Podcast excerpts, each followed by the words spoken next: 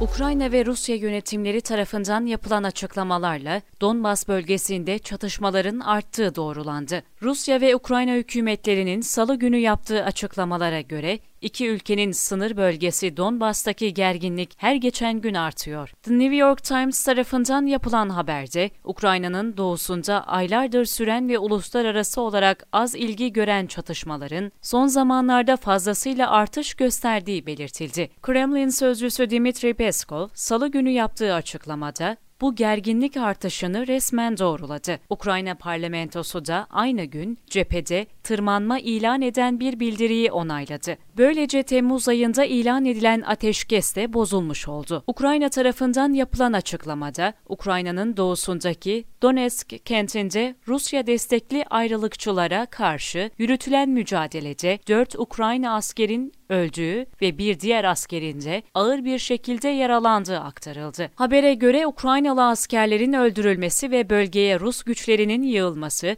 ABD ve Avrupa'daki üst düzey Amerikan yetkililerinin dikkatini çekti. Geçen hafta ABD Avrupa Komutanlığı Rus birliklerinin konuşlandırılmasının artırılmasının üzerine bölgeye dair izleme seviyesini muhtemel krizden yaklaşması muhtemel krize yükseltti. Bölgedeki askeri varlık artırmalarında en güncel olay Rusya'nın bölgeye 28 taktik tabur grubunu konuşlandırması oldu. Ukrayna Genelkurmay Başkanı Ruslan Homçak, 30 Mart 2021'den itibaren Ukrayna sınır boyunca 28 taktik taburunun konuşlandırıldığını duyurdu. Homçak yaptığı açıklamada yılın başından bu yana işgal altında bulunan Donbas bölgelerine 19 bin ton yakıt, 335 ton mühimmat, çok namlulu roket atar, özel teçhizat getirildi. Ayrıca düşmanın Minsk anlaşmaları çerçevesinde yasaklanan silahları kullanarak saldırı faaliyetini artırmaya devam ettiğini belirtmek isterim dedi.